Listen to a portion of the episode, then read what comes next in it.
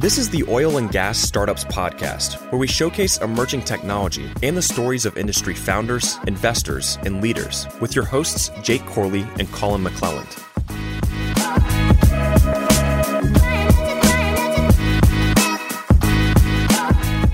All right, what's up, guys? We got the guys from Data Gumbo. We've got William Fox and Gerald Smith. You guys want to quickly introduce yourself? Sure. My name is William Fox. I'm the uh, Chief Product Officer at Data Gumbo, and background is the Army and the oilfield equipment manufacturing space.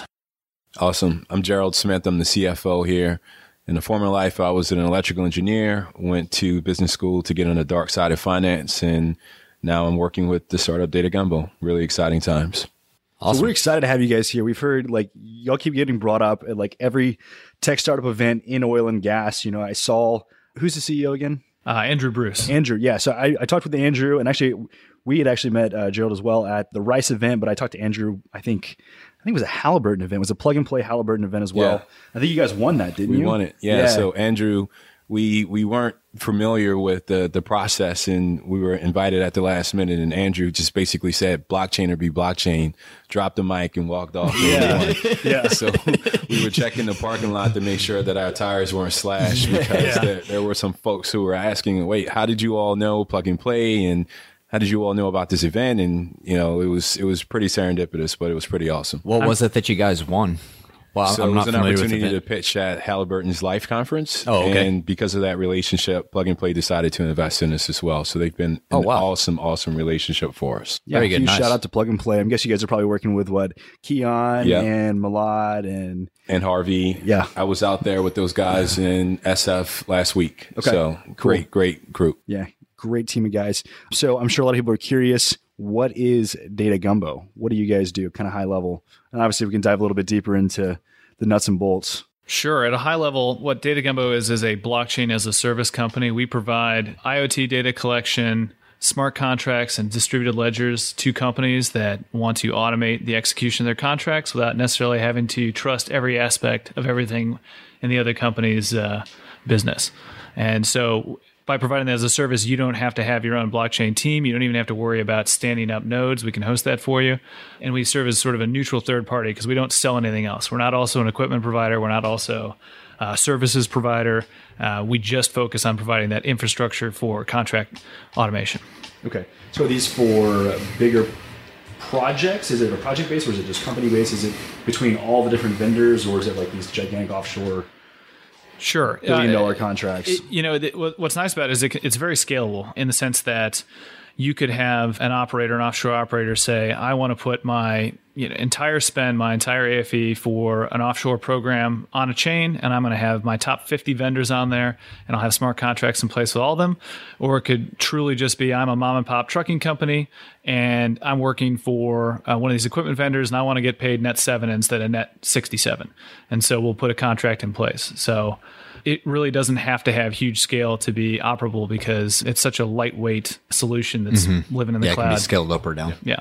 So to build on that point a little bit, the reason why our solution is so lightweight is because we're not using cryptocurrencies or mining to facilitate any of the transactions. Okay, so let's talk about that a little bit because blockchain still in its infancy. A lot of people don't have a full understanding of blockchain technology. So let's talk about that a little bit. You know, the separation from cryptocurrencies, some of the popular popular ones that people know, uh, Bitcoin, Ethereum, Litecoin, etc. So let's talk about the underlying technology, blockchain, and kind of separate that from cryptocurrencies. Do you guys want to kind of touch base on that? Yeah, absolutely. So, you know, you go back to the the 90s where a lot of the cryptographic research papers are being published about how could you do a authorityless transaction mechanism, digital currency, and so on. Fast forward to Bitcoin 0809 coming out, obviously the first widespread use of a blockchain, but you know, we divorce the the cryptocurrency token itself, Bitcoin. The underlying technology is a distributed ledger called the blockchain that supports that. And uh, so you, you could say that all cryptocurrencies require a blockchain, but blockchains don't necessarily require cryptocurrencies. And so if you think about why why were the why was the cryptocurrency created originally was a means of exchange and why was mining created it was well we need to have a bunch of people we have no idea who they are but we'll trust to the whole network to do some kind of work spend some kind of effort to approve these transactions and as a result we can sort of trust what's going on and that's a public model. You have to incentivize people to you have to find a way to incentivize people to participate in that and take their time, their electrons and and burn them. So if you flip that on its side and look at a permission model where the incentive to be on the blockchain is that this is how I'm going to get paid. Think of uh, you know a few years ago the operators all sort of went to SAP and then as a group chose to use Ariba and it just became a a cost of doing business that if you wanted to sell part of the MSA is by the way, you're going to be in Ariba. So if you take that by extension, a permission blockchain, listen, we already have an MSA in place. We already have a commercial relationship. And your reason to be on this chain is that this is going to automate the execution of our pre existing financial terms. Mm-hmm. So by doing that, not only do we go to a permission ledger where there's many, many fewer participants and everyone is known, so you remove a whole bunch of the sort of security issues, you also remove the need for mining and you also remove the need for tokens.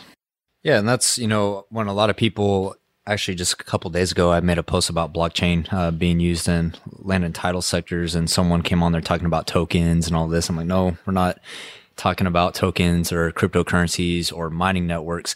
And I think a lot of people, when they think about decentralized blockchains, you know, they start thinking about permissionless chains and that that's how it's going to be used in oil and gas. And I always, I always say, no, that's, that's not how it's going to work on an enterprise level.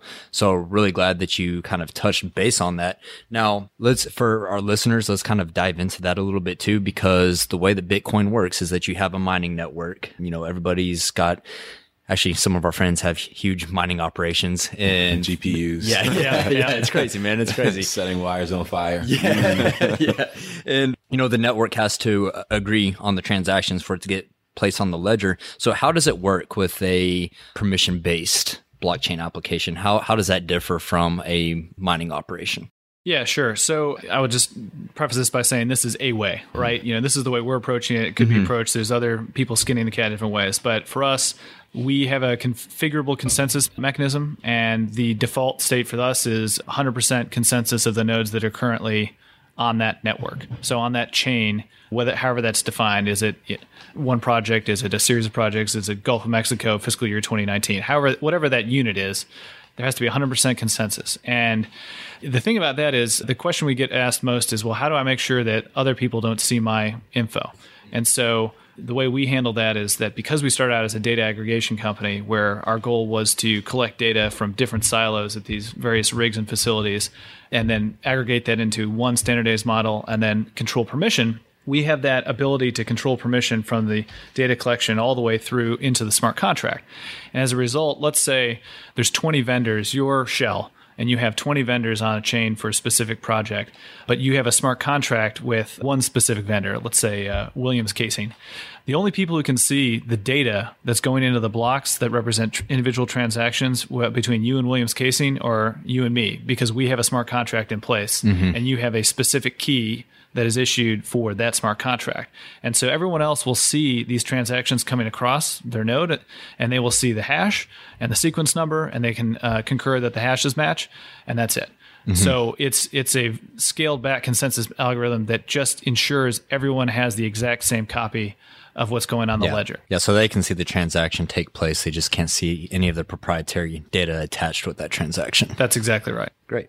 Yeah, there's a, I'm, I'm sure you guys know this, a blockchain forum that happens every month. I think it's held by uh, Equinor and some of the other major operators. And I've talked to this, uh, or talked about this subject with them because they have a guy that comes in there that's kind of a, uh, a Bitcoin maximalist and, you know, he's about a decentralized future. And that's what he comes in there talking about. And like, you know, we just don't think that this is the way that oil and gas is going to go. Everyone's very protective of their data.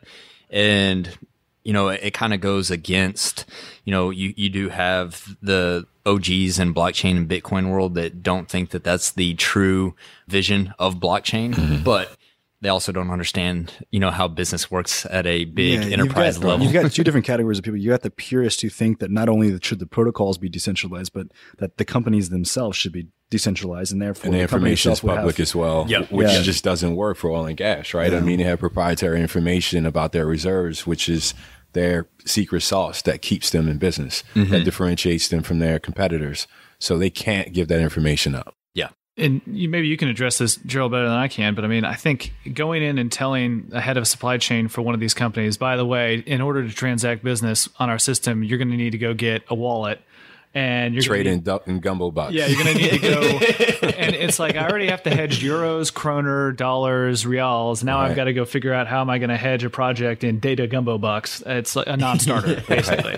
right. And maybe thi- that'll change in the future, but not Right. not right this now. is no this is the problem that we I always brought this up in the ICO craze, especially you know when it started getting towards its peak in 2017. I mean, we had friends raising tens of millions of dollars via ICOs.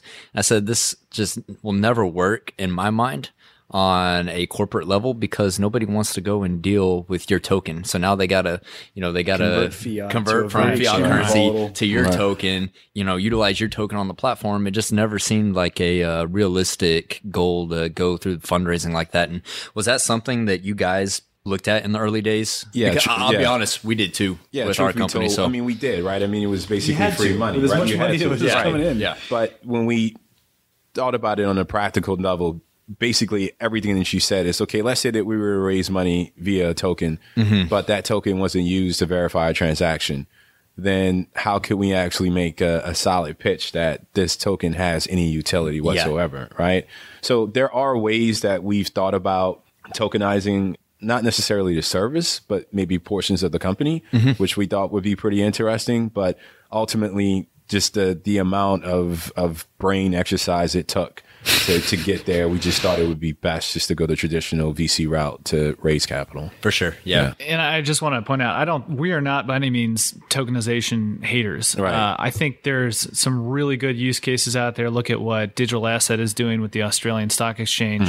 Oh yeah, well we're we're extremely bullish on digital assets and security tokens. Um, I believe that the value blockchain creates in the secondary market for private securities is going to be massive in the next five years. Absolutely. Um, but yeah, we went through the uh, the same kind of brain drain, Mm-hmm. uh, figuring out how can we create a utility for our company. Mm-hmm. And you know, I, I think if you have any uh, level of intelligence, you can start to see like, okay, no, there, there's not a true use case for utility, and that's why all these ICOs got the hammer laid down on them And the SEC SEC. is going to start coming down on these folks so hard, and we just don't want those issues. And the fact that we have a tangible product, also, our blockchain solution exists. It's not a white paper. Yeah. It's not theoretical. Yeah. So the fact that we have something that's tangible, I mean, we we don't want to muddy up the waters for ourselves. yeah, exactly. Yeah, Do you guys you- build like a proprietary chain, or are you guys using Hyperledger? Or Yeah, so we Ethereum. actually, uh, it's interesting. We did do demos on uh,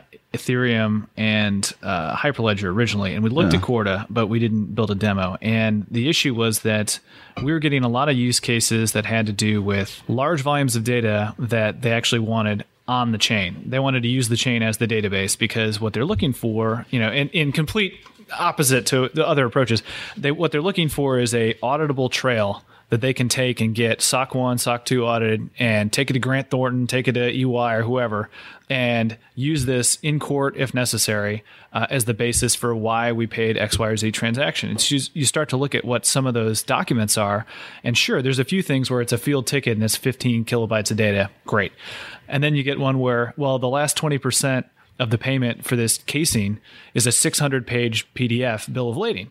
And it's, you know, takes up a good amount of data. Right. It's it's it's 15 megabytes. Like, Yeah. okay, well, I cannot fit that in one of those blocks. And then so you know you start to move away from the sort of Ethereum based ones because for us, if you're gonna if you're gonna store it in a hash location off chain, and everyone's okay with that, then you're really okay with having everything in a centralized database. Database, right. And So that we, we talk about this all the time. Everybody wants to use the blockchain when you could just look at data. I mean, Right. yeah. So if if the use case is actually and on all the in fact if all the counterparties are willing to store it in one centralized location and trust that they should uh, honestly just use automation that's out there.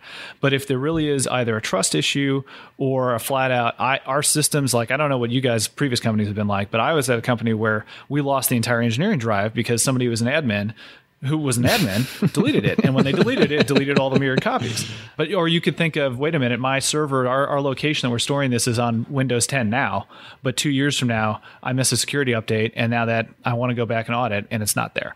So we kind of made the decision up front. We are going to store on the chain, and that meant there were no solutions that worked for us at the time. So we we started from scratch and we built our own Wow, that's proprietary really chain. interesting. Yeah, because we talked about this a lot with WellHub. Mm-hmm. Like, man, the only, you know, it didn't make sense with any of the existing chains to store data on them. It wasn't a scalable solution. Mm-hmm. So, what goes into creating your own chain? Uh, I'm sure that has to be a bit of a, a headache, huh, to get it all put in place.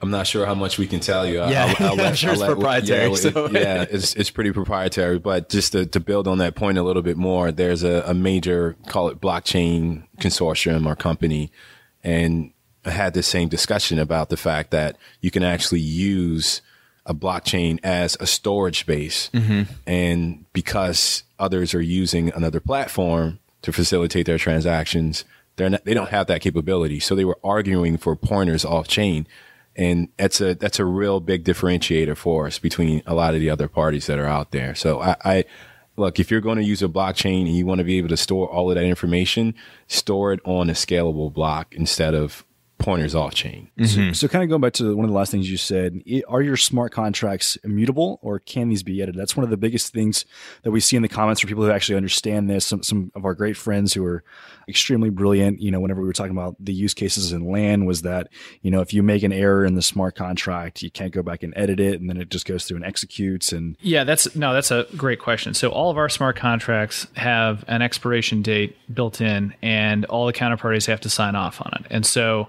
the initiators and the counterparties can stop or replace that with a version, uh, a new version, whenever they want to agree to do that. And so it's very much not carved in stone. So whether it's hey, let's do this version for 90 days and then that smart contract's going to expire, or let we get we get into it 32 days into it and everybody realizes oh we screwed up the algorithm. Okay, we need to stop that immediately. So you know the nodes continue to persist on their own, node per company or per subset of your company. The chains continue uh, continue to persist, and we have multiple smart contracts on any given chain, and they are mutually. Uh, as long as it's mutually agreed, editable, or you can add additional ones or version it. So to that, how do you handle conflict resolution? Let's just walk through this scenario, right? You got six parties. Somebody screws up the contract. One company's going to get paid like 10 times as much as they should. Everybody agrees that it should be changed except that one company. Is it general consensus or is it everybody has to agree to it? Yeah, so the way we have it done right now is that all parties have to agree. So it has to be 100% agreement. Okay. So if Yeah, there's a three-way yeah. smart contract or, or whatever, all everybody has to agree. And then of course, uh, that's actually funny. A number of people said, "Well, if it's a mutable record, you know, what how do we make how do we make up for the end of the month I delivered too much fuel? How do I get my 158 gallons back?" Well, it's just like any other accounting ledger, which is you now log a correction. You know, it's not you can't go back and change it, but we can certainly go and do the correction for it in yeah, the exactly. Yeah. So, but yeah, I- Interesting. it, it means that if one party in one of these smart contracts wants to break it, then it's broken. Okay. So So on the execution side, obviously the whole point is to kind of automatically execute. How does it? You don't have to get too technical, but on the on say like on the accounting side, you said you want to get paid like net seven instead of net, you know, fifty seven or whatever. Right. Is it automatically just paying out vendors or? Well, there's there's kind of a sliding scale uh, on that, and it's really up to the counterparties to determine how they want to do it. You know, and I and feel free to jump in on on me here, Gerald. But we've heard everything from I am going to escrow an account, and I want your smart contract mm. to initiate ACH transfers to Yeah. I want you to to check all these triggers that they did occur and prepare a pro forma invoice, but then it's going to go straight into my normal approvals queue in SAP. Mm. And so anywhere along that spectrum of maybe you can do the three way match and Yeah. or it'll that do makes nothing. sense. I think the escrow thing makes a lot of sense. To be honest with you, I think you know there's there's some operators out there today who are already doing that uh, in a non-blockchain space uh, for just B2B uh, you know invoicing. So the mind space is moving in that direction because it's uh, as as what was it you're saying just eliminate the invoices right Exactly. and if we can verify that the physical world backs up that that transaction, it starts to make a lot of sense, especially if you're in a pre-existing MSA relationship where there is redress if there's some kind of a mistake. Yeah, there's coin a. that. Eliminate the invoices. That's Well, yeah, well, that's, no, that's powerful. this is what I've said. There's several startups in the space that their whole intent is to get rid of paper transactions and put it on a digital platform. And, mm-hmm. you know, some of those are focusing on invoicing. And I've had this conversation. I said that technology, of building out a platform for this and getting it adopted by all these companies, it's already, that idea is already past us because blockchain is going to replace all of those transactions eventually. So Yeah. I definitely think, you know, that's a really good use case to just eliminating that process and having everything dictated by smart contracts. Yeah. And I think the other key thing is that, you know, this doesn't mean that you have we're we're not a mini ERP and it doesn't mean that ERPs go away. It just means that the way that you post transactions through the available interfaces into your existing financial system of record can change, right? Mm-hmm. So, you know, one of the things we always say is that what we're doing is like 10% technical and 90% organizational change management. So if a company wants to keep nine approvals for every invoice over $10,000, blockchain's not going to change that. You know, to, to get the full value of, listen, it's a spare part. We have a price list. We know exactly when it was delivered. They met the terms of the thing. Just pay it. If you then feed that into and six more people have to go and log into Oracle and approve it, then you're not getting any of the benefit, right? So there's Yeah. in parallel, you have to adjust the processes to a level where the company is comfortable with their controls and they're still mm-hmm. getting their financial records in place, but taking advantage of the sort of pre-reconciliation that can be done for certain some of these use cases. Got you. And and I, I look at ERP systems like Excel, and it's almost as if the ERP systems have been built out beyond their original purpose, much like Excel. I mean, I'm pretty sure when the guys at Microsoft were building Excel, they weren't thinking these macros and these huge, you know, thousand tab machines that just process all of this information. So what we're trying to do is create a lightweight system that sits on top of these ERP systems that allows us to facilitate a lot of those transactions in a very, you know, streamlined fashion. Got you. That makes It's funny. sense. There's so many synergies between like what we're doing at Wellhub and what you guys are doing. We're just focused on the database side. We're not really focused on the blockchain stuff. You guys are focused more on the projects. We're focused internally on operational data. So we talk about Excel Yeah. sheets a lot. yeah, yeah that's, a, that's a huge part of our pitch. Is just like you, you, you want to manage billions of dollars in an Excel spreadsheet, go ahead. We sit But with the IT teams of some of the, the biggest oil companies in the world, and they're still running off of Susie's spreadsheet. And I'm like, Jesus Christ, this is Wow. So We've wild. had that exact that exact same thing. I Yeah. mean, major oil and gas companies, hundreds of billions of dollars in market cap, and they're still using Excel to figure out who they paid. And that spreadsheet was developed by someone who is no longer with the company. Yep. and it's Yep. in Excel 2003. You can't update it, or else you break everything. right, exactly. That's just funny. I don't think a lot of people understand that these E&Ps or, or just oil and gas companies in general are running off of systems like that and how antiquated our digital systems are in oil and gas. But, you know, coming to that point, a lot of people want to talk about new technologies like blockchain, machine learning, et cetera, et cetera. But you know, sometimes with blockchain, it seems like everybody's kind of want, wanting to skip a step. Like we have some very, you know, rudimentary problems that we have to fix in oil and gas when it comes to data. So what are you guys kind of seeing as far as sentiment from uh, these oil and gas companies? Or are people kind of wanting to jump into it? Because it seems like we get a lot of inquiries about blockchain. Like everybody's interested in it. And I don't know if it's just kind of like a hype thing or if people are like really, you know, kind of interested in applying it. And I know you guys have had some uh, applications already put out in the field with Diamond Offshore. Kind of, what's what's the sentiment from the industry overall? Yeah, it's it's interesting because there's you know there's a place for blockchain distributed ledger type technologies, and there's a place where there's perfectly adequate solutions already. And so there was a one company we were talking to, and they said, well, we've got a mandate to do something blockchainish, and we have a bucket of money, and we have a whole bunch of problems. And so they went through, you know, we, we came in there pitching, listen, you can you can automate the execution of your incentive contracts for your between you and your drilling contractors and take this sort of manual interpretation out. So we thought that was a great use case. Said, no, we don't really care about that. Can you guys build us a water truck ticketing system? And the answer is, well, no, we we won't. There's about 100 companies that do that. And furthermore, you guys already have a company that does that and you just need to use the you've got a ferrari sitting up on blocks out here that will do everything you need for your, your b2b ticketing system.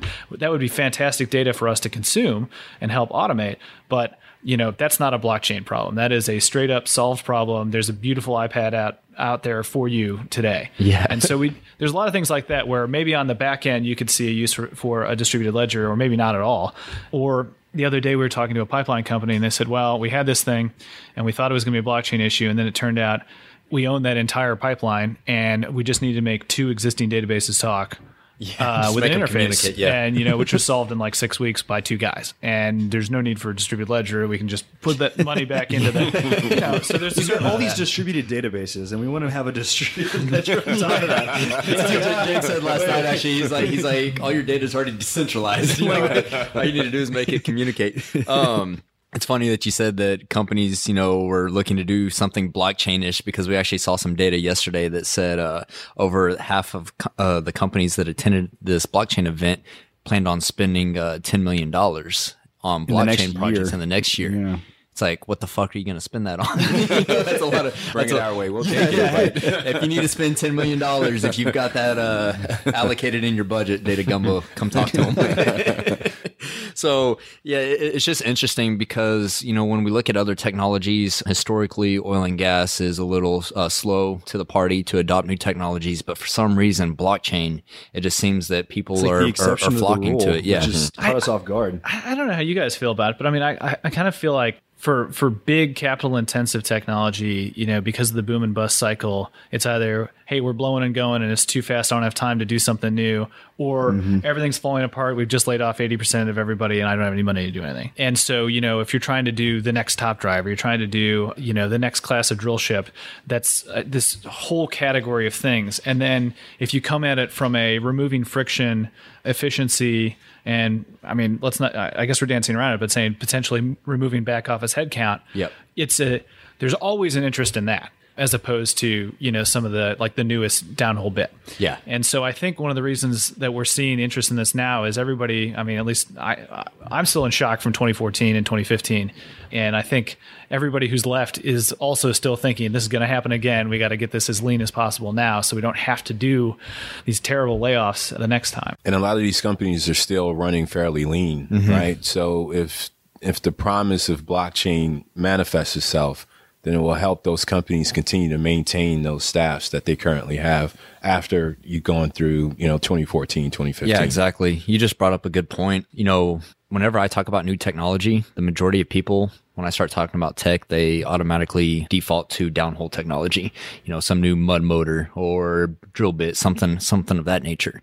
Whereas in the past uh, couple of years, we've really seen people start trans, uh, kind of transitioning to digital technology. And we were talking to IBM uh, a couple weeks ago about this as well. People are really starting to put their focus and energy into digital technology, softwares, uh, blockchain applications, because they're starting to realize, hey, we have all these inefficiencies in the back office.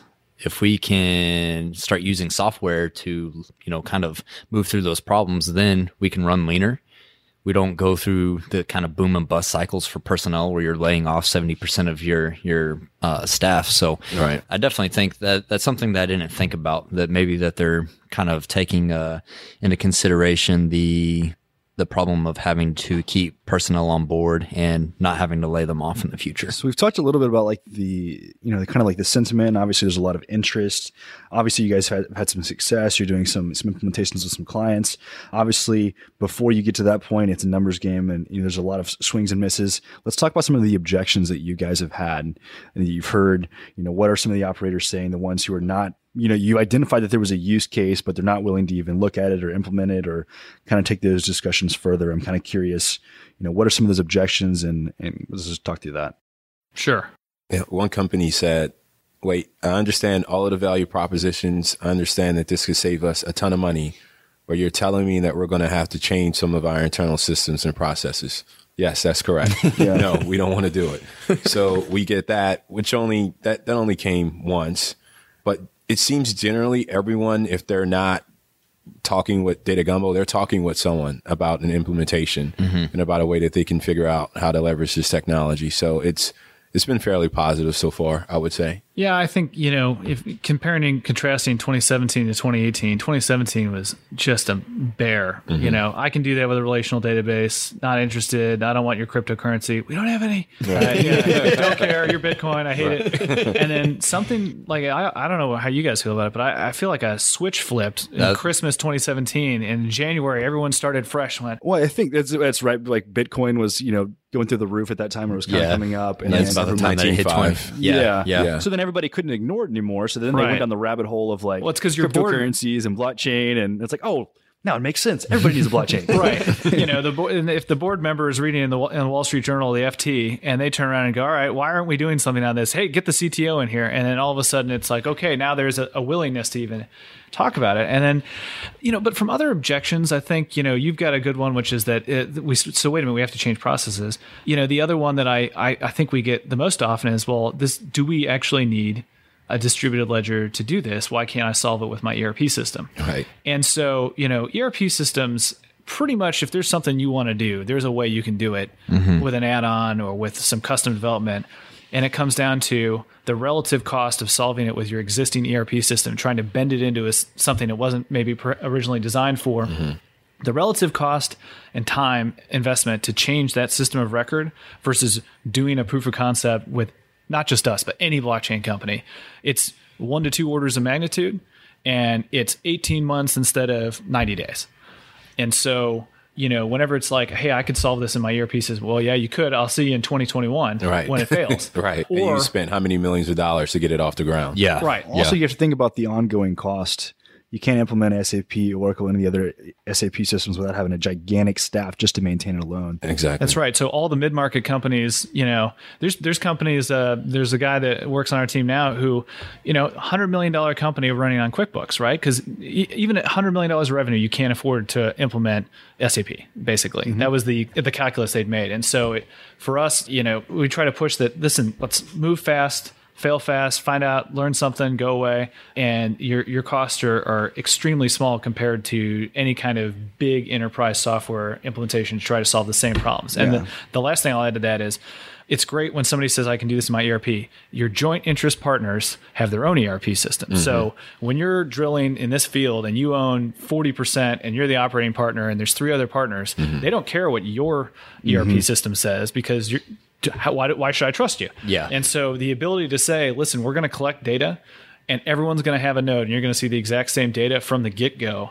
And you're going to agree to the smart contracts from the beginning and see this stuff as it comes in is a very powerful message of, well, may, maybe I, I, we had one operator tell us they think they're going to be able to cut their partner audit costs by 50%. Yeah. Wow. Just That's by, awesome. just by streaming some of the cost data into. So, kind of on on that point, how do you guys make money? So I'll let our CFO answer that. we got the money guy. We're actually in the charity business. no, so it's it's pretty uh, been a, a pretty exciting ride. So you know, William is the founder. I wasn't around that that early, but last year they did sixty thousand dollars in revenue, and this year we're looking at one point two million dollars. Hell yeah. Nice. And amazing. Next year we plan to have a pretty decent bump up from there, but.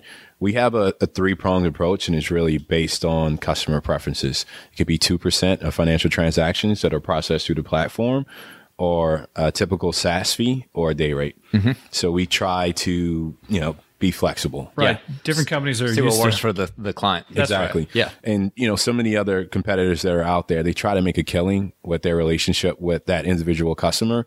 But another thing that really differentiates our product is that our our nodes inherently communicate with one another. Okay. So we don't see a ton of value. uh, We value the relationships that we have with individual customers, but we are trying to grow a network of ledgers that uses Data Gumbo's platform. Yeah, so going on that point, you know, I think one of the biggest barriers to any digital technology, and you know, when you start talking about automation as well, is standardization and trying to get everybody on the same page.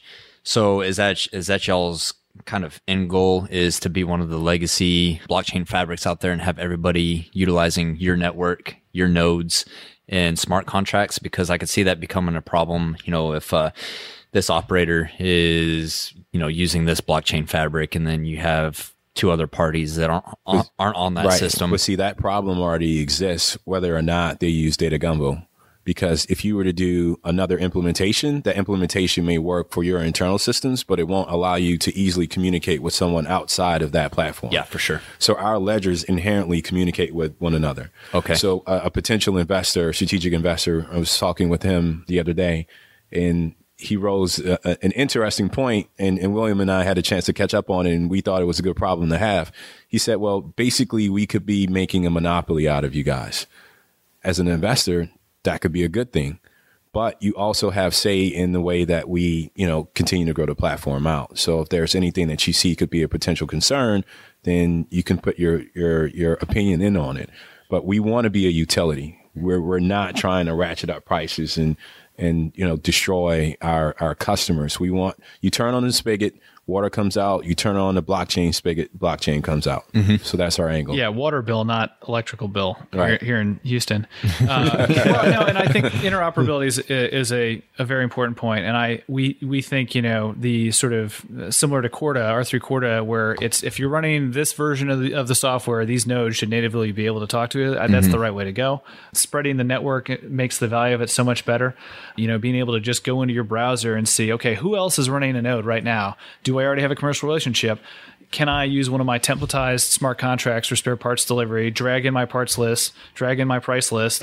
Okay, we're in business now because we already stood up. That is a huge, powerful concept to Yeah. have. And I think the other thing about interoperability, of course, we have to be interoperable with Ethereum chains, with Hyperledger. Uh, mm-hmm. everybody's going to have to be interoperable because no no one incumbent is going to win. Several, several of the operators are building their own systems from scratch, which aren't going to talk to anything. Yeah, I think if you're ta- taking a bet on you know Yeah. one fabric winning, that's not a very good strategy. No, no. but I do think what's going to happen is there's going to be a natural flow in these integrations where if you are coming from one of the more finance, low block size, high frequency mm-hmm. chains, you're going to see an easier flow from that to the more flexible chains just mm-hmm. by virtue of it's a lot easier to take a lot of data and push it down into bigger blocks versus taking a uh, like let's say a gig of data uh, representing a month of drilling in that and then push it back into the other systems. But whenever people say, "Oh, this is this huge hurdle," it's just code.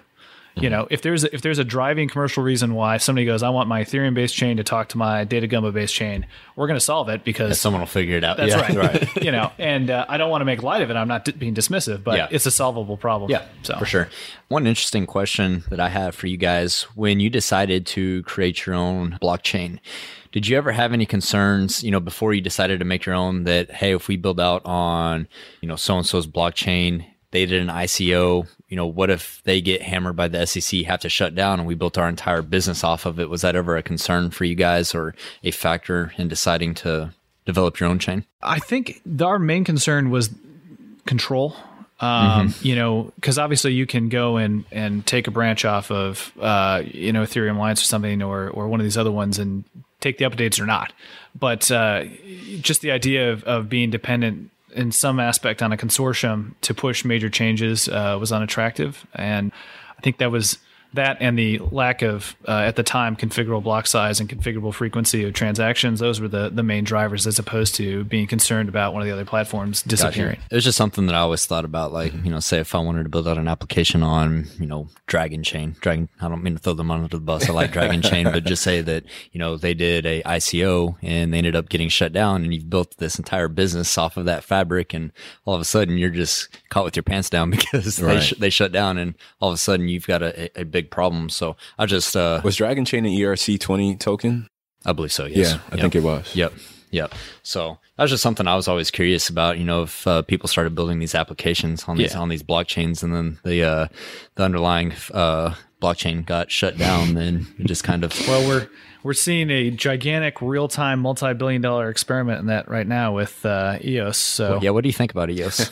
I don't. I don't think I. I don't think I know enough yet. Have the, has the first one uh, actually gone live yet? Uh, I don't know. Supposedly they They're uh, going to change the I constitution. don't know, like raise like four billion dollars, and I'm kind of just sitting back waiting to see something happen. I don't know. Supposedly They're they going to change the world. yeah. I- we'll I see. don't- Down in Puerto I'll Rico, let you know right now. I, I, I'm skeptical of. Uh, I mean, four billion dollars is a lot of capital to raise, and to uh, be able to make anything out of four billion dollars and get a positive return for investors seems like a hard task. Yeah. But even just from a, you know, when when they originally released their uh, mainnet, they had all kinds of issues too. You know, people finding flaws. So I don't know. It's uh, interesting. Same Yeah. thing with Tron. Same thing with a lot of those folks out there. Well, well, well I, I guess it's just TBD on a lot of those folks. Hence the reason why we think if we could just bifurcate the blockchain from cryptos and just deliver value from that perspective, then Oh, I love it, man. I had no idea that you guys were operating with your own chain. So that's awesome. I love it. Real quick, talking about, uh, we already talked about Diamond Offshore. Can you guys kind of give some insight of what that application looks like or what you're doing for Diamond Offshore? Yeah, sure. So Diamond has, uh, in collaboration with us, kind of specced out and launched a uh, uh, what they're calling the blockchain drilling service. And what that basically does is it provides uh, a platform built on top of ours for an operator to get a view into their total spend in quasi real time on that well because the rig is kind of the center of where everything that's going into the well, whether it be a commodity or steel or people coming out to run tools, it's all it's all happening at the rig. So they're kind of a, a, a nexus where they can capture that data. They've got the personnel on board reports, they've got HSE reports coming in, they've got the fuel tank sensors so we can see how much uh, you know diesel was consumed and so on. So they're they're having us collect up all that data from the various systems and from the third parties and flow that through to an interface that the operators can then see. So instead of waiting anywhere from let's say 3 to 45 days to get their invoice and find out what I spent on June 12th, mm-hmm. I have an ability as we as you add additional vendors to get let's say within 3 to 4 hours now I know what my projected spend is. And then at the end of the month, I have a projected spend I can do my reconciliation off of as opposed to just I never close in the month and I never close the quarter because everything's so far behind. Mm-hmm. So that's that's one part of it. And then there's a bunch of really interesting spin-offs, which I'm sure they're going to be announcing soon that are coming off of that. Because if you're collecting that data, well, then there's a whole bunch of other things you can do yeah. with that. And so, mm. yeah, it's they've been a great partner, and uh, we are we're rolling out on several ships this year, and the goal is to be live on the entire fleet by uh, Q3 of 2019. Awesome. So, Data Gumbo, uh, one of the first movers in the space. There are some other applications like uh, BP and Total's done some energy trading uh, mm-hmm. on the blockchain. Anybody else in the space that you you guys know of that are uh, releasing applications out in the field? So there's been a lot in trading. You mentioned that mm-hmm. there's a lot of Ethereum based stuff in trading. There's some Corda based things going in trading uh, right now. On the maritime side, obviously there's the huge TradeLens, uh, Maersk, uh, IBM, yeah. Uh, JV. There's another. What's been done with that? Well, I, without inside knowledge, uh, it, it, it is interesting because they've got this Hyperledger based thing that they've built, and they've run. I think the last count was 154 million uh, container transactions through it, and uh, but it's primarily Maersk, and I think they have one additional regional shipper and IBM, and it looks like a pretty powerful tool. And I think the issue is uh, getting the other shippers to sign up to something that's already branded with your number one competitor's mm-hmm. uh, thing. But yeah. it, it looks to be a very powerful tool. There's some other groups. Lloyd's is doing Lloyd's Register is doing something in shipping, and then in the sort of upstream midstream area. There's a lot of homegrown. We're doing things interior inside the, uh, you know, BP is is doing all kinds of projects, Ethereum based. Um, okay you know, we're doing some work uh, with a couple of other operators that I hope to have a press release on. Oh, cool. Soon. Hopefully. Yeah, let us let us know when you do. Yeah. But uh, yeah, I'd say the focus in oil and gas has been in the the actual shipping and the and the trading and trade settlement side up to now, and we're trying to help lead the charge into uh, upstream for drilling and midstream for pipelines right now. Okay, so what uh what hyper focus niche do you guys think are the uh, lowest hanging fruits for blockchain? It seems like every corner I turn, seems like there could be a blockchain application within oil and gas. Um, what are some of the areas that you guys think are going to kind of take off first? Obviously, like shipping, regardless of whether the, you guys are applying. Yeah, right, yeah, right, yeah, yeah. The industry in general. You know, shipping logistics is a no-brainer for all in- industries, not just oil and gas. But outside of that, what do you guys think are going to kind of be some of the first niches that are disrupted? I think just automating payment terms. So smart contracts, just leveraging that to reduce DSO is going to be a very powerful one. I know mm-hmm. a lot of accountants are afraid of baby, being able to capture the terms of joint interest billing on these respective platforms because a lot of these major oil companies do pre audits before they actually do the real audit. And if you're reducing that internal audit cost, then that definitely impacts accounting as well. Yeah, uh, so I'd say those two for sure, and then you know we already talked about trade and trade settlement, no brainer. Everybody's doing it. I mm-hmm. think that's going to become the default very soon to do it on a blockchain of some sort. And then the other thing is uh, we do have a lot of incentive contracts floating around mm-hmm. in the industry that are manually calculated, and uh, humans are involved in saying, "Well, I know you you met your tripping speed metric, but there was a dropped object last Thursday, so you get nothing." Oh, wow. Uh, yeah. So I okay. think that is there's a, a huge opportunity there to to let the agree on the algorithm and then let the algorithm decide whether you made your performance metrics or not. Yeah, yeah. We got to get over that hump of being able to trust computers and code to uh, dictate, you know, what's right and what's wrong. Mm-hmm. I think a lot of people are afraid of doing that. So I think we were talking on my LinkedIn the other day. Had a pretty uh, hot hot debate going in on my LinkedIn about a lot of, a lot of hate messages. yeah, I got a lot of hate. I always get a lot of hate messages on LinkedIn. I don't know if you guys ever watched yeah. South Park back in the day. That episode, the guys are like, "They took our gerbs." Yeah. Any, anytime I talk about, were very upset about it. Anytime I talk about new technology, uh, whether it's automation, machine learning, blockchain, like whatever industry I'm saying that it's going to disrupt, I get people from that industry giving me hate messages saying that it's not going to do shit So right, because it's going to impact their jobs, Yeah, right? exactly. I mean, and, and I think we touched on it before about why has there been just this big schism or this big shift in the thought process around blockchain. So yes, uh, the the rise of Bitcoin had a lot to do with it, but also you have these baby boomers that are leaving. You have younger, you know, fresher ideas that are coming in through these organizations and they're open to new change and they understand that the way for their company to be competitive over time is to adopt new technologies. You look at Walmart, you look at Sears, you look at Kmart, you look at all of those companies that well, Walmart's not so much a dinosaur because they got smart at the last minute after they saw that Amazon has jumped mm-hmm. up the way that they have. They've had what two or three times to buy Amazon, yeah, and they passed on it Yep. because they're like, okay, it's a book company. What what is a book company going to do to me? Okay, now they're selling sneakers and CDs. What are they going to do to me? And now they're one of the largest companies in the world. and now So- I'm Amazon's shipping Christmas trees. Exactly. They sell everything. can, can I can I provide a slightly different view? Uh, So you know, with with the downturn we had, I think I read Wall Street Journal maybe you know like 150,000 of the jobs in Texas are just never going to come back, right? So we're we're starting at a lower standpoint now, and like any other automation, whether it be drilling rig automation or shipping automation or whatever it is, you know, this is something that can help automate clerical tasks so that the people who have the experience for the things that are not easily captured in algorithm can focus their organic intelligence on dealing with these sort of ad hoc problems that either the computer systems don't have enough data to deal with or don't you can't train a, a, an algorithm to do that. And so if you think of a driller sitting in his chair with his nine screens in front of him now to mm-hmm. the extent that automation can let him let that run and focus on making sure Jimmy doesn't walk in front of the iron roughneck. Yeah. that's that's the, the thing. So it's not we don't we're not denigrating or we're not uh, uh, saying that this is going to replace humans. It's going to allow humans to do what humans do best, Mm-hmm. and it's going to let the computers do the boring stuff that just lulls humans to sleep. Yep. So uh, that's kind of the way I've been looking at it. Yeah, and you know, going back on uh, on your point, Gerald, talk about kind of a, a shift in the workforce age. Mm-hmm. You know, we're seeing millennials start to take senior level positions within these E&Ps, and this is something Jake and I talk about all the time. Is you know these people are used to having technology. They're used to having you know very simple, streamlined user interfaces with apps that you know integrate, and talk with one another. That's just how we were raised up. Exactly. So they come into the oil field, and I've seen this firsthand from engineer interns that are out in the field, and they're like, "Why the hell are we doing it like this? There isn't a software that that does this." Right. And I, I think that's going to be a big driver moving mm-hmm. forward. That eventually companies are going to start demanding that they have software and digital solutions for all these problems. So.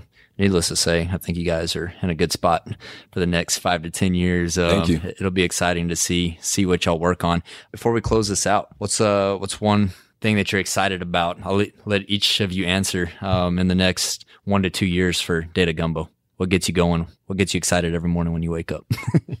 What I want to see in the next one to two years is multiple 10 year fully automated incentive contracts between national oil companies and the largest service companies in the world running on the Data Gumbo system. There we go. I would say the same thing. Awesome. And, and look, my, my background is in working in principal investing, like private equity, and working with a startup in something that's so exciting. I literally don't sleep.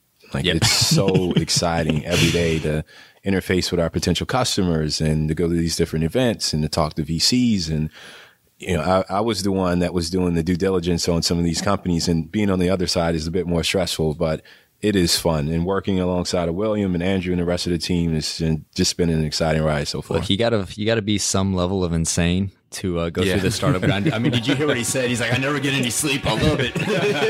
like, it's not for the faint of heart. Colin was sleeping on the floor like an hour Yeah, before I I was in, just taking a nap before you guys came in, so I know all about it. Guys, So, as we close the show, where, where can people find you? I'm sure you guys are on LinkedIn, right? Yeah, I'm just William Fox, and uh, we're at datagumbo.com. Yep. Awesome. Gerald at datagumbo.com. Yep. So William Fox, Gerald Smith, find them on LinkedIn, find them on datagumbo.com. Guys, we look forward to seeing what you do in the future. I'm sure we'll be talking to you sometime soon. Thank you so All much right, for thank having you guys. Thank you. Yeah. If you guys like the show, we forgot to ask on all the other episodes that we recorded so far. Please leave us a review, preferably a five star. But if you don't like it, don't leave a review. um, so thanks for listening. We'll catch you in the next episode.